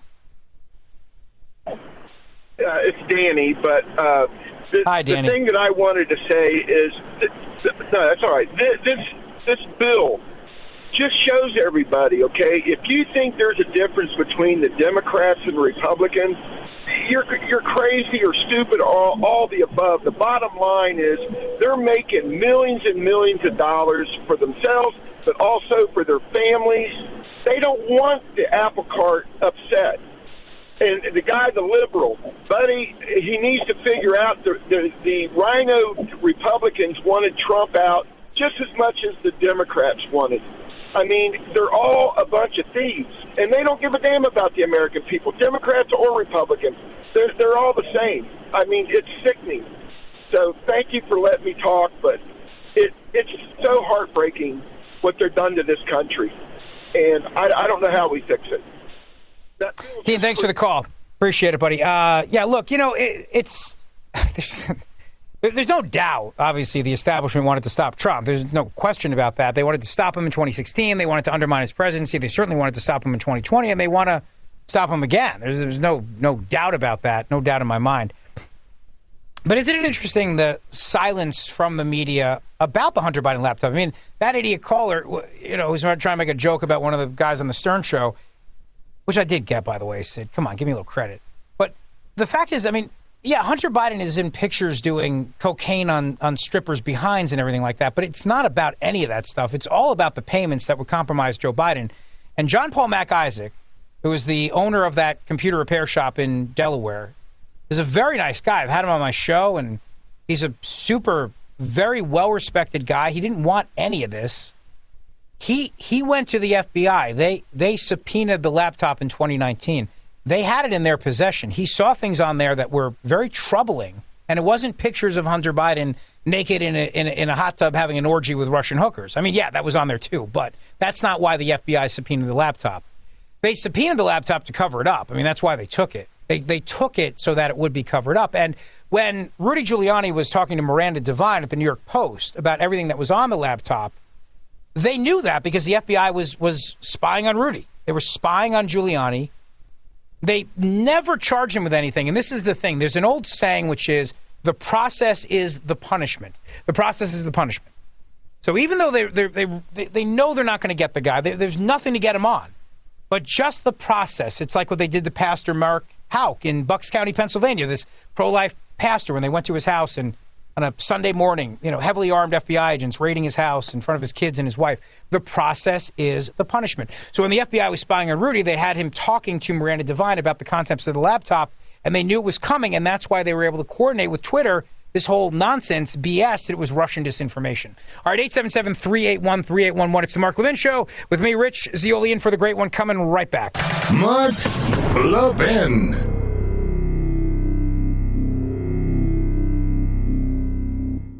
Tired of overpaying woke wireless companies? How about this? Get talk, text, and blazing fast data just 30 bucks a month. Yes, on the same network, the same towers with the same coverage as the other guys, but for half the price. Merry Christmas, Happy Hanukkah, Hallelujah. Friends, this is great news. You can start saving today without having to sacrifice on coverage. How do I know? I'm a customer. Plus, listen to all the other benefits you get. A U.S. based customer service team to make your switch even easier. You're supporting a veteran owned business. And here's the best part when you go to puretalk.com and enter promo code Levin Podcast, You'll save an additional 50% off your first month. That's right. Go to puretalk.com, and enter promo code LEVIN, L E V I N, podcast, and you can be switched over in as little as 10 minutes. Switch to a company that shares your values. Go to puretalk.com, enter promo code LEVIN, podcast to save 50% off your first month. Pure Talk is simply smarter wireless. All right, so here on the Mark Levin Show, hour number three is coming up very, very soon. Uh, Jerry is in New Jersey, where I actually live as well. Jerry, uh, what's going on? Go yeah, ahead. Hi, Rich. I think that when we look at the big picture, when we when we look at the big picture, and we see Democrats and big tech and the FBI how they colluded with the Russian story for years, a fake story. Why should we not have a right to question elections and what's going on behind the scenes. We're being gaslighted when we're called conspiracy conspirators. Yeah, well, that's their MO. You know, if, if, they call you a conspiracy theorist, then they shut you down because other people don't want to be called a conspiracy theorist. So it just is an attempt to, com- to, to keep the truth from coming out by hoping other people don't want to be associated with. So another question is do you think that it goes beyond just that they figured out how to win elections? Isn't it possible? Shouldn't we really be looking at are there intentional things being done that are actually illegal? Like when they go to harvest votes out of a housing project, do we really believe if they come out with 300 votes, let's say just for example, a, a number out of the air, that maybe 100 of those votes weren't just written up by them to get more money when they make so much money per vote they bring in some of these people, is what I'm hearing? Well, that happened. I think it was Paterson, New Jersey, where that happened. And the state attorney general in New Jersey actually prosecuted somebody for that pretty recently. As a matter of fact, no, that that stuff happens a lot in politics. I mean, that's why you, you have to make sure that you are monitoring all that. There's no question about it. Ballot harvesting is a is a major problem. Jerry, thanks for the call to the Mark Levin Show. I appreciate it very much, and have a very merry Christmas. Yeah, look, uh, I, Jersey politics, uh, Philadelphia politics, the ballot harvesting, all this stuff. But the point that he makes about being a conspiracy theorist, I, I can't emphasize this enough. Everything that they try to do today to to silence dissent is to either call you a conspiracy theorist or a domestic terrorist. Remember when Merrick Garland sent out that letter, the school board's letter, to say that parents who speak out at school board meetings, you know, the FBI might be in the back of the room watching you? Remember that? It was done to shut people up. It's, it's all done to silence you so that you don't question the intelligentsia. And the only thing we can do is just keep trying to expose the truth. And on that note, I'll tell you the truth about the security around the Capitol on January 6th. You're going to want to hear this. It's the Mark Levin Show. Rich Zeoli for the great one coming right back. In today's digital age, where cyber threats loom larger than ever, safeguarding your personal information is paramount. So why is Congress considering a law that could put your credit card data at greater risk of being hacked and exposed to foreign networks? This Durbin Marshall credit card bill could jeopardize your financial data, make it more susceptible to cyber intrusions. It's a controversial bill that proposes a shift in billions of dollars worth of consumer transactions to payment networks that lack the robust security measures consumers rely on. Who could possibly want that? Well, the answer woke corporate megastores seeking to inflate their multi billion dollar profit margins. The Durbin Marshall credit card bill will undermine our safe and convenient payment systems and endanger your data security. It's time to take a stand. Visit electronicpaymentscoalition.org. Make your voice heard. Tell your senators to oppose the radical Durbin Marshall credit card bill paid for by the Electronic Payments Coalition. Folks, I need you to do something today. With aircraft prices surging and flights being canceled left and right, it's harder than ever for our wounded, ill, and injured service members to be with their loved ones on Christmas. And unless we do something right now within the next two weeks, hundreds of wounded service members will be forced to be apart from their families on Christmas. Luke's Wings believes that every wounded warrior should be able to spend the holidays with their loved ones. Since 2008, they provided more than 14,000 airplane tickets, reuniting families with wounded warriors. This Christmas, please join me and help Luke's Wings reunite 500 wounded warriors with their families by making a tax-deductible donation at lukeswings.org today. Please don't wait. Donate right now. Airfare is rising fast, and these soldiers are running out of time. Please make a meaningful impact this Christmas. Bring a soldier and their family together by donating today at lukeswings.org. That's lukeswings.org. lukeswings.org. He's here. He's here. Now, broadcasting from, the underground command post, deep in the bowels of a hidden bunker, somewhere under the brick and steel of a nondescript building, we've once again made contact with our leader, Mark Levin. So, why was the United States Capitol not secure on January 6, 2021? Well, the details are coming out. They may surprise you. Welcome back to the Mark Levin Show. It is Rich Zeoli from WPHT in Philadelphia in for the great one. You can follow me on Twitter if you like, at Rich Zeoli, R I C H Z E O L I. Do the afternoon drive show on WPHT, and it's great to be with you. So, John Solomon at Just the News had a great story about this, justthenews.com. And what is particularly fascinating about this story, and we find out here about this, is that the entire January 6th breach was preventable that day. Pelosi's January 6 story unravels as evidence mounts that the Capitol breach was preventable. Contemporaneous emails and text messages show Pelosi's staff was involved in the failed security planning ahead of the Capitol riot. Remember, you were told that that was all a myth, that there was never any anything that they did to turn down security requests at the Capitol, nothing, and that they, they, they, they did nothing wrong that day. A month after the January 6, 2021 Capitol riot, House Speaker Nancy Pelosi deflected any suggestion she or her staff could have influenced the security that failed day when the Capitol building was breached. I have no power over the Capitol Police, she declared. Two years later, that claim is directly challenged by contemporaneous text and email messages made public by five House Republicans showing her staff had direct contact with the officials who planned the security and even edited some of the plans and notifications in the fateful days before tragedy struck. The revelations released Wednesday in a House GOP report obtained by Just the News are prompting serious questions about whether the January 6th Capitol breach could have been prevented, while creating a new push for Republicans to summon Pelosi for testimony after they take over the House next month. Representative Troy Nehls from Texas, one of the authors of the report, said January 6th should never have happened. The reason there wasn't a proper security presence on that day goes right to the Speaker's staff and the Speaker's office, added Representative Jim Jordan of Ohio, the soon to be chairman of the House Judiciary Committee. The Republican report, which also included the works of Representative Jim Banks of Indiana, Rodney Davis of Illinois, and Kelly Armstrong, provided a meticulous, fact based recounting of how Pelosi's staff began meeting and communicating with security planners in the House Sergeant at Arms office in early December 2020 and continued all the way through the final 48 hours before the attacks. Those communications were occurring as Capitol Police began receiving detailed intelligence that extremist groups were discussing storming the Capitol, attacking lawmakers, targeting the tunnels beneath the Capitol, and blocking the planned certification of the 2020 election results. Capitol Police whistleblowers told the congressman there were ample and detailed warnings that violence would occur on January 6, but the leadership of the Capitol Police failed to adjust the security plan to address the threat while the political leadership in Congress repeatedly refused to provide resources to secure the building.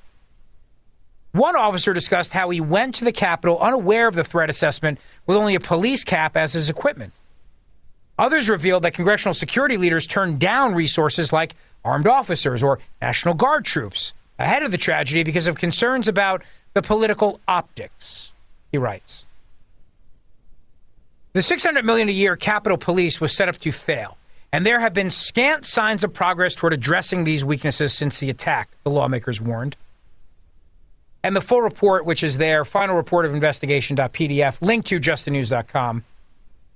And while mainstream news media and Democrats have suggested Pelosi and congressional leaders were not to blame for the security failures, Internal messages of House security planners pointedly slam Pelosi and her congressional appropriators for failing to provide the resources needed to secure the building.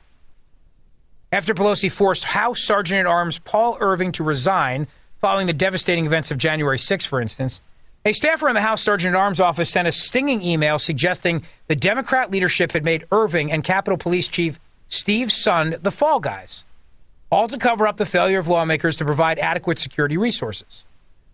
Quote, for the Speaker's knee jerk reaction to yesterday's unprecedented event, and God knows how Congress lives for its knee jerk reactions and to hell with future consequences, to immediately call for your rec- resignation after you have been denied again and again by appropriations for proper security outfitting of the Capitol, and to blame you personally because our department was doing the best they could with what they had and our comparatively small department size and limited officer resources, and because other agencies stepped in to assist just a fraction too late, again, for Congress to demand your resignation is spectacularly unjust, unfair, and unwarranted, the staffer wrote.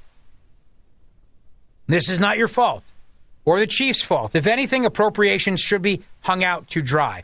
The new report also corroborated prior reporting by Just the News that Capitol Police began receiving specific warnings in mid December that there could be significant violence planned against the Capitol, and lawmakers uh, by those protesters planning to attend the certification of the 2020 election results. Prior to that day, the United States Capitol Police had obtained sufficient information from an array of channels to anticipate and prepare for the violence that occurred. Now, the Capitol Police issued a statement Wednesday night that did not challenge any of the findings of the report, but rather vowed to accelerate changes to improve security. Quote For nearly two years, our officers, officials, and civilian employees have been working around the clock to address many of the findings and similar findings from a series of post January 6 reviews. We, we value everyone's input, and we are confident that the U.S. Capitol complex is more secure because of the hard work of our brave men and women and because of the resources provided by the Congress to turn recommendations into results.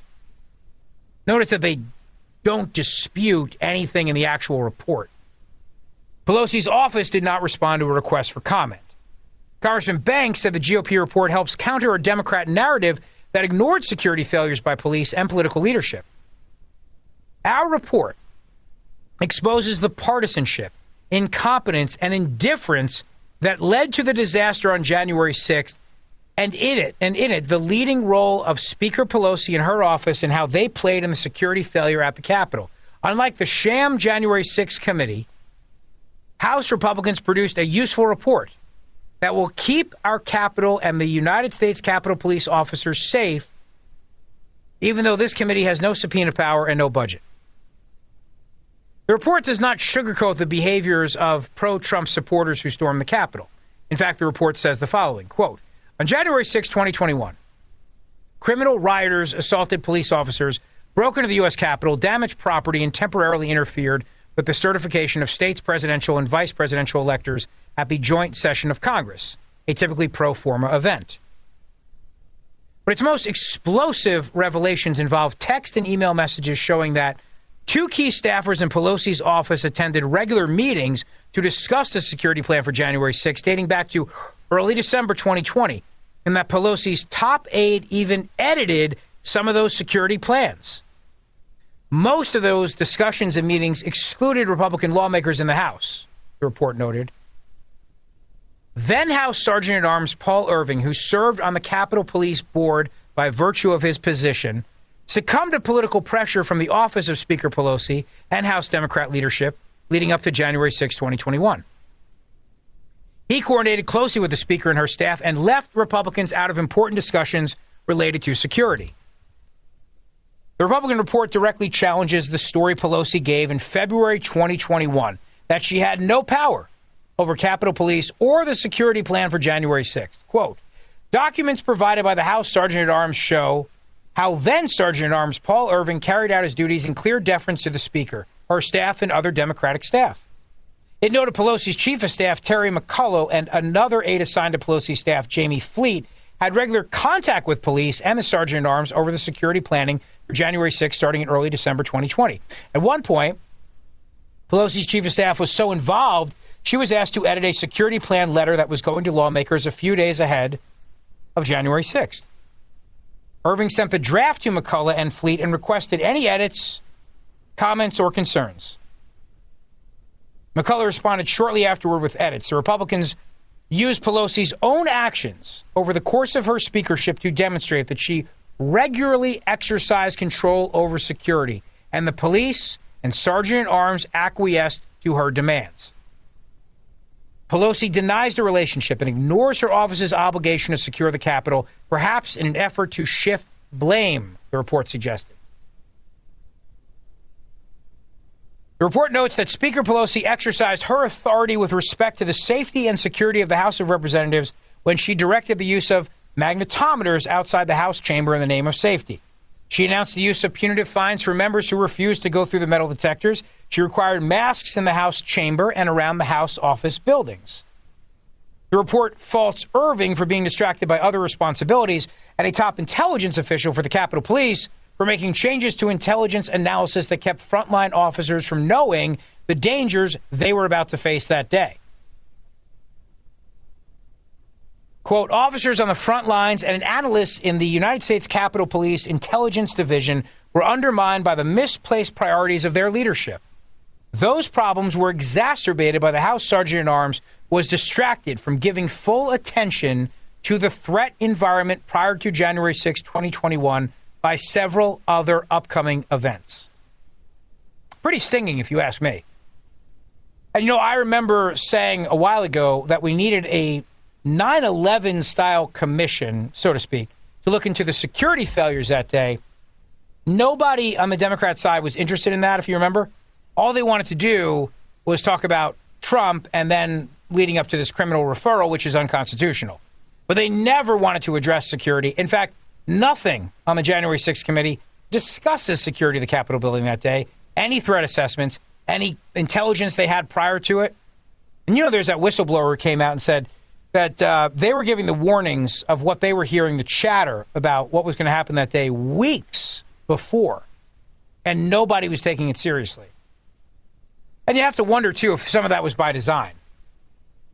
But it would be nice when the Republicans take control. It'll be their turn to look into January 6th, right?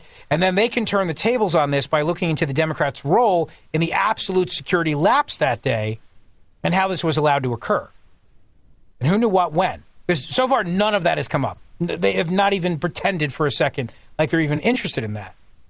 And I would think that the brave men and women of the United States Capitol Police would certainly deserve that, right? From the leadership of the Democrats who were in charge that day. But nope, they have no interest in discussing it because it puts the fault directly on them for the security failures of that day. Pelosi's office, particularly at fault that day for what happened as a Speaker of the House of Representatives, she had the ultimate say so. And the report details how she did not do her job, period. Now, Alan Dershowitz has a piece that actually Mark Levin tweeted out about how the criminal referral of the January 6th committee is unconstitutional. I'll explain that for you upon my return. It is the Mark Levin Show. It's me, Rich, in for the great one, 877 381 3811. Coming right back. Mark Levin.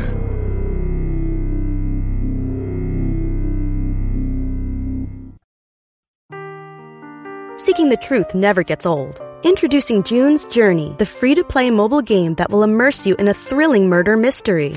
Join June Parker as she uncovers hidden objects and clues to solve her sister's death in a beautifully illustrated world set in the roaring 20s. With new chapters added every week, the excitement never ends.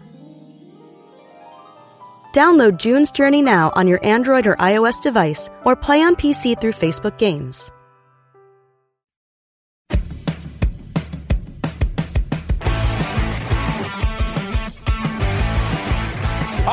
Here on the Mark Levin Show, 877 381 3811. See, Tony is in Clifton, New Jersey. Tony, you're on the Mark Levin Show. Go ahead. Hi, Rich. Uh, nice talking to you. Great show. So Thank you, here's my theory. I worked in New York City for 9 11, and I know the protocol for the emergency was to evacuate and not return until, until for most people, several days, And so they knew the buildings were safe and clear and the city was safe. So I was always highly suspicious of what happened at the Capitol. I was watching everything minute to minute that day. I saw what happens at the Capitol, and then I saw uh, in the Senate they or the Congress they were going to go back to doing the counts, if you remember, and it was maybe a few hours before they quickly resumed. And at the time, I really never thought about it, but it never made sense to me that they went back so quickly if they believed there was imminent danger. So now looking at what happened at the Capitol, and I watched the January 6th hearing as well, and looking at the shabby security they had, it's my belief that Nancy Pelosi, in fact, withheld, it's just my belief that she withheld the security because she had her own thing being staged for, for that event. And otherwise, it would be insane for them to all go back so quickly if they thought there was any imminent danger to resume the count, if you remember. I was always suspicious of her and the fact that when you looked at the security around the Capitol, there were just these little, I think they were like steel metal bicycle things. racks. One police person, bicycle Yeah. racks. So I believe being a victim of 9 11, I mean, I wasn't in those buildings, but I was in the area. They did not believe there was any imminent danger because they had, in fact, staged what happened. And that was my feeling. And I believe that's what's going to come out because if what you're saying is true, how sh- there were there were emails going on. Well, you know, let, let, let's just play devil's advocate. I mean, they didn't even have to stage anything. They they had the intelligence; they knew it was coming. All they had to do was just stand down and let it happen, right? So, I mean, even if they didn't stage it, they they knew what was going to happen that day based on the intelligence reports. And by doing nothing, you're complicit in allowing it to occur, right? Tony, listen, thank you for the phone call. I appreciate it. Have a very Merry Christmas and uh, Happy New Year as well. I mean, that's ultimately what the Republicans need to get to the bottom of. You know, did did this all of this intelligence was there, and if you have that intelligence in, in a post 9/11 world, you have all this intelligence that there's these plots against the United States Capitol building, and you put up bike barriers and you put like lone cops there to secure. I I've never bought that, never, especially because that that building is incredibly secure. It always is, always has been. So that never made sense to me. I mean, you know, people have always come up with different theories about groups that were active that day, but just take the report in its face value. And if they knew weeks before and they were alerted by this and they didn't do anything about it, it, it's you might as well just keep, you know, prop the doors open and just let everybody in because it's the same thing if you don't take the steps to secure the building. That's the way I view it. And hopefully all this will come out. But the other part of the January 6th committee, obviously, is the criminal referral aspect of this when they sent this to the Department of Justice. Now, Alan Dershowitz has a piece about this, how it is unconstitutional for the Congress to send over a criminal referral. And actually, Mark uh, tweeted that out and said this is what he's been saying on this issue for quite some time. So we'll get into that as well in the last half hour of hour number three. I'll still take your phone calls as well. 877 381 3811 on a busy Thursday night, pre Christmas edition. Happy Hanukkah as well on the Mark Levin Show. It's Rich Zeoli for the great one. Coming right back. When the going gets tough, a tough get. Mark Levin. Call him now at 877 381 3811. All right, so a big part of the story tonight, a big part of the show here on the Mark Levin Show has been uh, the omnibus bill and the 18 Republicans who sold out. I want to make sure I say their names again for you in this third and final hour. And it's great to be with you tonight, my fellow Levinites. And you can follow me on Twitter if you like, at Rich Zeoli. I do the afternoon drive show on WPHT in Philadelphia, Mark's hometown of Philly. And it's always fun to hang out together. And after this, I was just telling Mr. Producer, I'm going to the grocery store because I choose to shop at night this way. I don't have to worry about the crowds because the crowds are insane right now. They really are. And I don't want anything to do with it. So I'm not, I'm not afraid of COVID or anything like that. I had the flu last week. It stunk. But no, it's just, I just don't, I hate crowds. I really do, especially at the grocery store. But I have to get stuff to make vongole because I'm doing a little linguine vongole, Italian, you know, Christmas Eve, you got to do the fishes, and we're not doing all seven, but I want to do a little linguine and clams. But So anyway, so that's what I'm doing after the show tonight. But I've definitely enjoyed this time together, as I always do. Whenever Mr. Producer calls me up and says, "Hey, can you fill in for the great one?" Oh yes, I jump at the opportunity, of course. Uh, I want to play some audio for you. This is um, Senator Ron Johnson, who today tried very hard to push through an amendment that would take out all of the earmarks, all of the earmarks that that members of of the uh, Congress were putting in at the last minute, dangling little things on a Christmas tree. And Senator Ron Johnson tried really hard, and this is what he said today. Take a listen. Well, again, uh, Mr. McCarthy's uh, uh, public statements has been he's been opposed to this omnibus. He wanted to respect the voters' wishes and have the House Republicans have a shot at making this more fiscally responsible. Uh, he didn't change that stance in our in our lunch. Uh, I, I think it's arrogant on the part of uh, Senate leadership, Republican leadership, as well as those voting for this, to think they know better than f- hopefully Speaker future McCarthy. he was asking to, you know, have confidence in the House members. I'd much rather have House confidence or confidence in House members on this spending bill than pass this thing, but it doesn't look like that's what's going to happen. Yeah. Well, and obviously it passed today, and I'm, I'm going to read the names for you of who those 18 members of Congress were, the Senate, who sold out today, because this is all McConnell. This is all on McConnell. But don't forget, he was aided and helped and aided and abetted by the following senators. Ready? Senators Blunt, Boozman, Capito, Collins, Cornyn, Cotton, Graham, Inhofe, McConnell, Moran, Murkowski, Portman, Romney, Rounds, Shelby, Thune, Wicker, and Young. Not voting? Barrasso, Burr, and Cramer. All right? So, by a vote of 68 to 29, the Senate agreed to the motion to concur the House amendment and the Senate amendment, blah, blah, blah, with the Leahy amendment. And there's a whole bunch of things named after Pat Leahy because he's such a great guy using your money to fund projects. So he gets his name, his name will be everywhere in lights because he's such a decent guy. He's so decent, taking your hard earned money and then giving it to whatever interest groups he want wants to give it to. What a, what a guy, right? This is the, the, the biggest scam. You work hard for your money, you pay your taxes, and then they take your taxpayer dollars, they take your tax dollars, and then they use it for their pet projects, and they get all the credit for it as if it was their money. It's not their money, it's your money, it's our money. That's how the game has worked, right? That's how the game is played. This is uh, another clip I have for you. This is Phil Kerpen. Phil's been on my show a bunch of times. And this is an interesting observation that he makes. It's an observation I made earlier in the show today about what the Senate Republicans are choosing to do to the incoming House Republican leadership. Take a listen. Here you have Mitch McConnell partnering with Democrats to pass a bill that's going to fund the government until October, as opposed to funding the government until, say, February 1st and waiting for Kevin McCarthy and Republicans to take control of the House when they'll have more control over spending. Oh, can you make sense of that for me?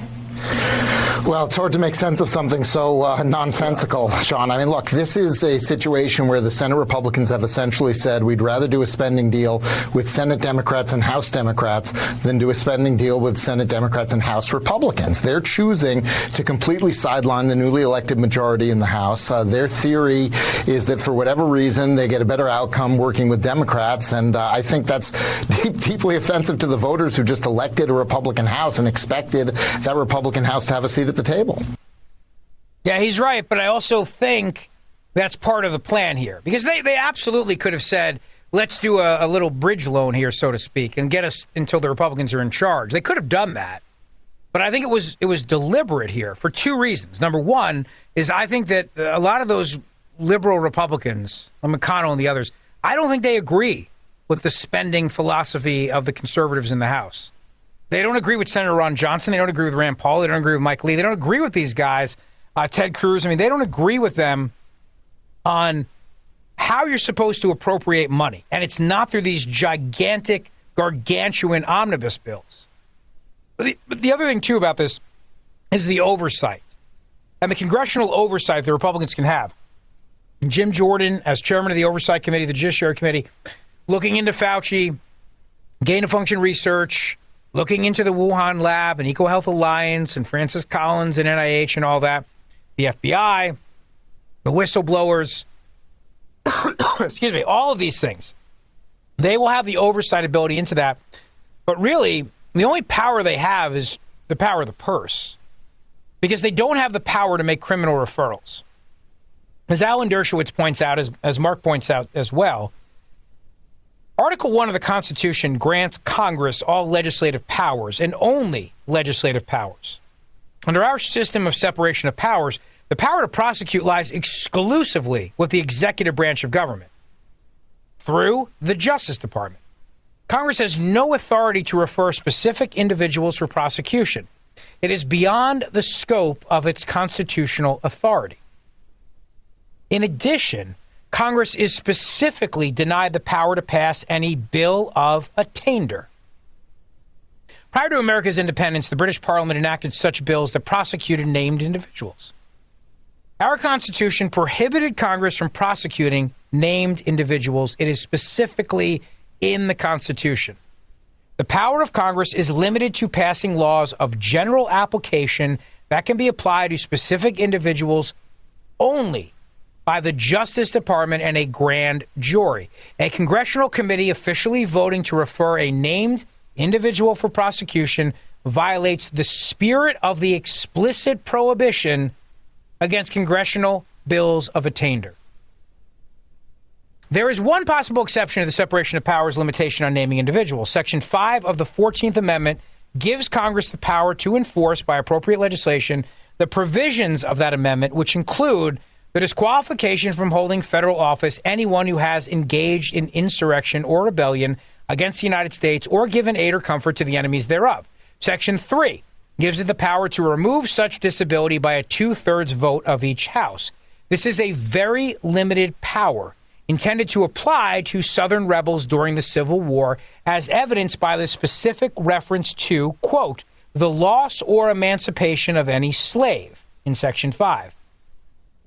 But even if it was deemed applicable to the events of January 6, 2021, the recent referral was not made pursuant to that amendment. Indeed, it was not made pursuant to any provision of the Constitution because there is none that would authorize it. The Justice Department will politely accept the referral and then place it in a file that is round and sits on the floor. A special prosecutor has already been appointed and is conducting a thorough and hopefully objective investigation, he writes. The Justice Department really doesn't need a referral from Congress, nor should it pay any attention to it. And that's the thing, too. Uh, it was a show, obviously. That, that vote w- was a complete show last week, specifically or this week, the days all come together, do they not? Specifically was done so that you could watch on TV as they send this over to the Justice Department, as if what the Justice Department was just sitting there waiting. If they're to if they're to pursue prosecution, they're just waiting for the committee to do their job. Well, normally I would say no, except for one one exception here, and that of course is the Attorney General himself, Merrick Garland. This is a guy who is hell bent on getting revenge for never getting a hearing when Obama nominated him to the United States Supreme Court. And this guy's got an axe to grind. And I do think that Democrats absolutely want to see Trump indicted. And I think Garland does too. And I think that if there is any merit to the idea that they were waiting till the January 6th committee concluded and sent them referrals, it's so that Merrick Garland can come out and grandstand and say, We waited and watched the committee do their job and blah, blah, blah, blah, blah, blah, blah. This is not my office doing this. This is because we watch the uh, the, the the Republicans and Democrats in a bipartisan manner. Blah blah blah blah blah. Remember, the Republicans originally appointed by the Republican minority leader were vetoed by Speaker Nancy Pelosi's veto in favor of the traditions of the House of Representatives. The Republicans then refused to choose two other members, so the Democrats selected them, which is where you get Liz Cheney and Adam Kinzinger. From. They served only as cover for the one sided investigation report and referrals. The committee's proceedings were more like a show trial, complete with slickly presented videos. And you saw that yourself, I'm sure. You watched any of it? And this whole notion, of course, of, of Congress going beyond its scope by making criminal referrals to the Justice Department is all because this whole thing from day one was going to be a show. And as Alan Dershowitz points out, charging a presidential candidate with a crime is as serious as it gets, especially if he is running against the incumbent who controls the Justice Department. If not done properly and objectively, it is the stuff of banana republics. As one South American dictator once put it, for my friends, everything, for my enemies, the law. He says this ill advised congressional referral will make it more difficult to prosecute Trump without it appearing partisan. The committee report and referrals will taint the special prosecutor's decision in the mind of many who will believe, even erroneously, that it was influenced by the corrupt committee process. Know, too, I always thought as well, and I remember hearing this when Hillary Clinton was a candidate in 2016, that we don't prosecute our political enemies in this country. We don't do that. We don't do these things. We let the people decide. I remember hearing that many, many times. But let's not forget something, too. You know, from day one, this was always going to be the way it concluded. The, the committee was not going into this objectively, obviously. And that comes back to what I said earlier in the show, which is that report from John Solomon at justthenews.com about Jim Jordan's committee report, which looks into the security lapses that day and it lands directly at Pelosi's desk, doesn't excuse any of the people that attacked the Capitol on January 6th. In fact, it specifically calls them out. But what it does do is it blames Pelosi's office for the failures of security that day at the United States Capitol. But yeah, these criminal referrals to the Justice Department are absolutely unconstitutional. Congress is specifically barred from doing so. It does not have the power to do so. And by the way, the Justice Department, as I said, doesn't need it. The whole thing's a show. The whole thing was a show when they made that vote. And of course, the media ran with it. It was the big story over and over and over again, right? Over and over and over again. All right. We have a lot to talk about in our final moments together here on the Mark Levin Show. It is me, Rich Zeoli, with you tonight for the great one. Always a pleasure to have you together, my fellow Levinites. 877 381 3811. Coming right back. Mark Levin.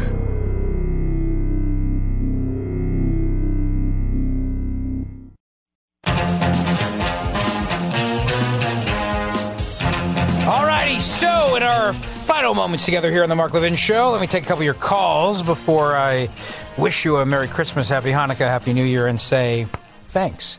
Let's start with Phil. He is uh, calling tonight from Fredericksburg, Virginia. Hey, Phil. Hey, look, uh, I just, uh, you know, Donald Trump uh, offered uh, the National Guard two weeks before January 6th, and uh, Mayor Bowser refused it. Uh, he said, uh, protest peacefully and let your voices heard, be heard. He never said anything about breaking into anything. And I actually worked in that Capital City Police office as a, a office furniture worker. I was vetted for weeks to get in there to do that. Those are great people, and if they were letting people into the Capitol, some supervisory person told them to do that. I want to know who was that person who told them to start letting people into the Capitol? Because no Capital City police officer would do that unless the supervisory person told him to do that. But the bottom line is Donald Trump tried everything he could possibly do to secure the Capitol, and certain people seem to have ignored that and left the Capitol unsecured and left those Capital City police holding the bag for something they had nothing to do with. Yeah, well said. I think I think you just summed it up very, very well. Phil, thank you for the call to the Mark Levin Show and Merry Christmas. You know, I, I kept I keep thinking about this too, which is really, really important to think about. What was if you if you buy the Democrat narrative about what Trump was trying to accomplish that day, what he's trying to do, what what was it exactly?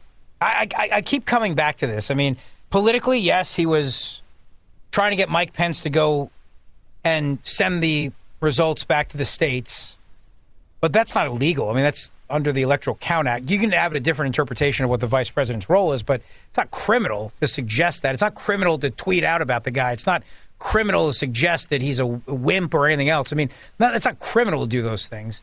Politically, you could say it's mean. You know, the vice president's been loyal to you, whatever, but it doesn't make it a crime. And, and then, you know, the, the, the January 6th committee alludes to the fact that he wanted Pence to be killed or something like that. I've never understood that because what happens if Pence was killed that day? It's not like Trump magically becomes president for another term. He's the president, not the vice president. It's not like he takes over for the vice president. So I've never understood that either. This notion that, well, he knew that they were going to try to hang him. And if they did what exactly? What would have happened? What, what was the process by which he somehow would have secured another term if that occurred? You realize they never, ever answer that question because it's so ludicrous and preposterous that they actually they they, they can't because there's no answer to it because it was never anything that he was hoping would occur that day. He was trying to politically intimidate his vice president to send the results back to the states, and by virtue of that, not just him but also members of Congress who were going to vote for the certification. But all those other times Democrats over the years objected to the certification. Jamie Raskin, I mean, the irony of listening to Jamie Raskin read the criminal referral when that SOB objected to Bush's certification and Trump's certification as president. But that was the guy standing there, sitting there on the committee reading the criminal referral. I thought, man, these people are rich with irony, are they not? So, yeah, you can politically intimidate people. It happens all the time in politics. You can politically uh, try to get them to do it your way. It's not criminal to do it that way. It's not criminal to call somebody out in a speech. It's not criminal to call somebody out on Twitter. None of those things. Yeah, he was hoping that Mike Pence would be politically intimidated to go along with him. It's not a crime, though. And, and if and if you believe the, the, the kooks on the committee who believe that the real plot was to get Pence and hang him. I mean, I'm sure that there were some lunatics that day who were thinking that, but uh, Trump wasn't one of them. Because what do you accomplish by doing that? Absolutely nothing. So so stupid that to even come up with that. The, the fact that I even have to refute that hurts my brain. All right, thank you for very much for listening to the Mark Levin show. It's been so f- much fun hanging out with you tonight. Thank you, Mr. Producer, as always for your great work, and Mr. Call Screener as well. I hope you have a very happy Hanukkah, Merry Christmas with your family. God bless, and thank you for listening. It's me, Rich Zeoli, signing off for the great one. Thank you.